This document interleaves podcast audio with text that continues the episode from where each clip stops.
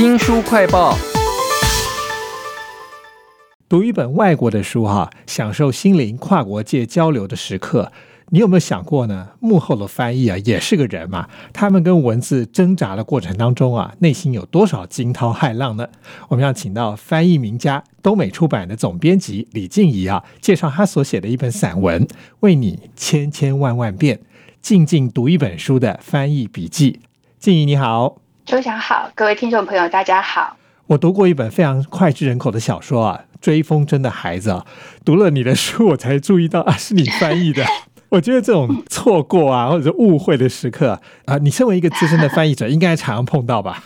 呃，对啊，其实呃，我们在读一本书的时候，呃，很少很少会去注意到说，哎，这本书是谁翻译的？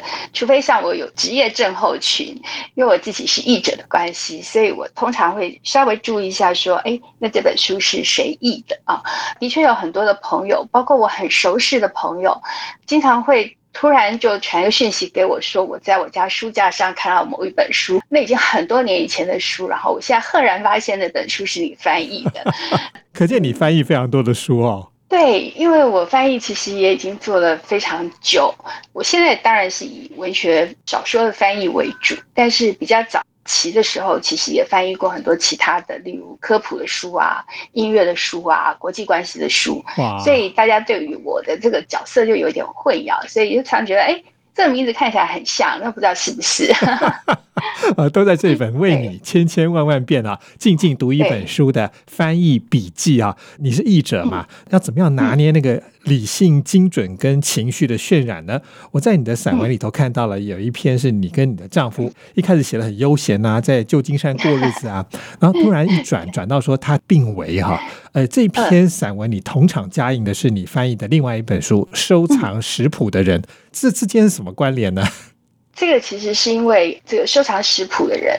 故事的背景就发生在旧金山湾区。我当时拿到这本书的书稿的时候，就是出版社编辑来请我评估我要不要接这个稿子的时候，从第一页开始，主角他开车经过跨海大桥，他从旧金山湾的北区要到南区去看他的妹妹，所以他一路上经过的，他就讲了很多的地名。那那些地名刚好就是我当时跟我先生有一段时间在旧金山进修的时候，在我们生活里面每一天都会出现。的这些地方，然后就就勾起了我很多的回忆。那所以呃，那本书其实我真的只看了一页，我就决定我要接。虽然我那个时候还不知道我有没有时间，那也不知道这个书的内容到底在讲什么，但是我就觉得，因为那段回忆非常的甜美。的确，翻译的过程这本书非常的好看，因为我看过这个作者之前的另外一本书，我非常的喜欢，享受那个过程。是，但是没想到译完之后，我书稿全部重新再润一遍，就是在那个润稿的时候，就刚好就碰上了我先生突然送进急诊，进了加护病房，拿到一张病危通知。我先生生病的这个时间刚好就接在我。本来很享受这个翻译的过程，很享受这甜美的回忆。之后，这个就是你在什么时候会碰到什么书，跟这个书产生一个什么样的关系，是好像都冥冥中自有注定。那也因为病危的情况，我就觉得，哎，好像跟书里面讲的情节其实是呼应得上的。所以，呃，这本书就同场加映了这本收藏食谱的人很不可思议的关联性。是这个翻译好书的过程，人生也如此的奇。起伏哈，都在这本 为你千千万万遍静静读一本书的翻译笔记啊，请到的是翻译名家李静怡哈。那您翻译的书呢？我看很多都是一大套一大套文学性很强的书，大部分我都没看过。但是你讲到一本书呢，一段简短的描述就让我非常想读哈。你讲到说是一个飞上了天变成天使的女人，因为蓄积了太多的眼泪了，变成了两百公斤的胖子。那唯一能够拯救她的是杏仁类。我实在对这个故事非常好奇。那对应是你的生命中的哪一段呢？变成两百公斤的大胖子？她其实是一个非常漂亮的一个呃犹太女孩。那这个整个故事讲的是在伊朗的犹太家族的流离的故事。这个呃女孩，因为她觉得她从小就被厄运所主宰。那虽然她嫁了一个非常好的先生，然后生了一个很可爱的女儿。但是她觉得那些厄运如影随形，那她为了要让他们不要被他的厄运所影响，所以他就决定放弃他们，离开他们。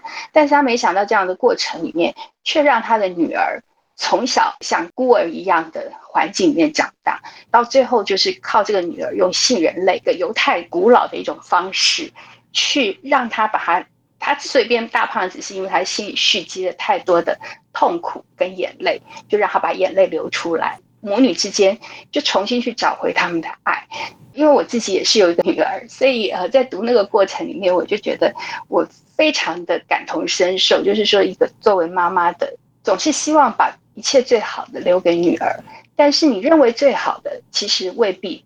哇！所以这些都印证在我自己的人生经历里。您的散文其实写的也非常棒，我在看的时候心里有很多的激动，包括你跟你女儿隔海啊，或者是你帮她做决策啊，情绪的这种牵扯都写的非常好。哎，书名叫做《为你千千万万遍》啊，静静读一本书的翻译笔记啊。那因为翻译可能产生的生命故事实在太多了，不只是你跟他的对应，有的时候是可能你跟读者之间的对应啊。这本书每一个翻译的笔记后面都有。有一个简介了啊，但有点像我们现在网络很流行那种几分钟就看完一部电影。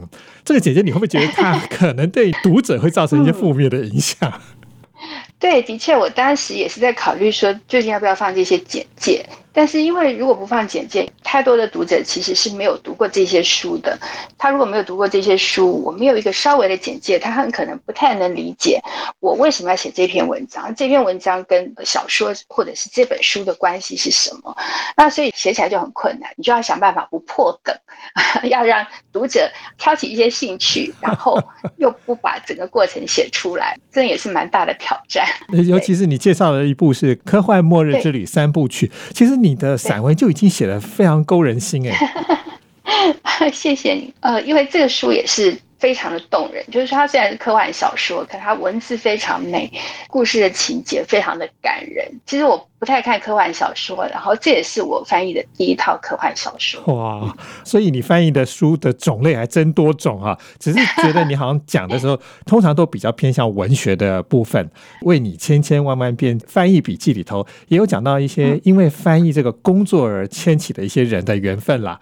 例如说，有一个我也觉得很有缘分的是大树文化的张慧芬。以前我们就介绍过他的书了，他的书，他的人跟你的缘分又是怎么样的呢？对，大树主要是做自然的嘛，哈，行道树啊、野花什么。呃，我跟他认识很久了，就是我在念研究所的时候，念硕士班的时候，因为去牛顿杂志打工。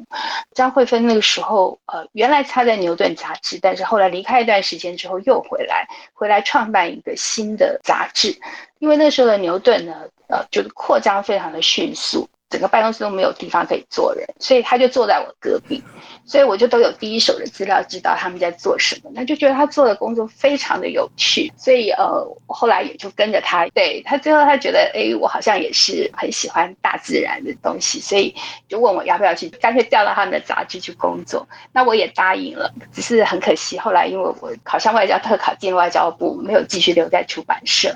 但是呃，我跟他的缘分就一直没有断。后来他就呃有一些书需要翻译，他就会问我要不要翻译，所以我就帮他们翻译非常喜欢的书，就是《现代方舟二十五年》，就是讲一个英国海峡群岛上一个小岛的。动物园的故事，哎，你甚至为了这个还去应征动物园的工作。对，对我觉得我很荒唐，但是我真的就被他那个动物园的理想所打动了。嗯，这个书里面其实还有很多你这个多才多艺的一面。你刚刚讲到外交嘛，其实你还有牵涉到政治，然后以及文学。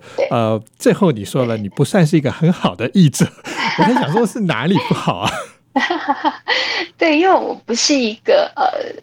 专职的译者应该这样说，因为我们不是学外文出身的，我跟文学的关系比起一般的专业的译者来说，好像稍微远了一些。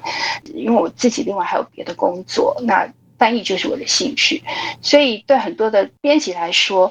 他们最大的苦恼就在跟我安排档期，因为我通常时间很少，然后我又很挑剔，所以就经常呃很多人来找我，然后就经常我就很不好意思的拒绝。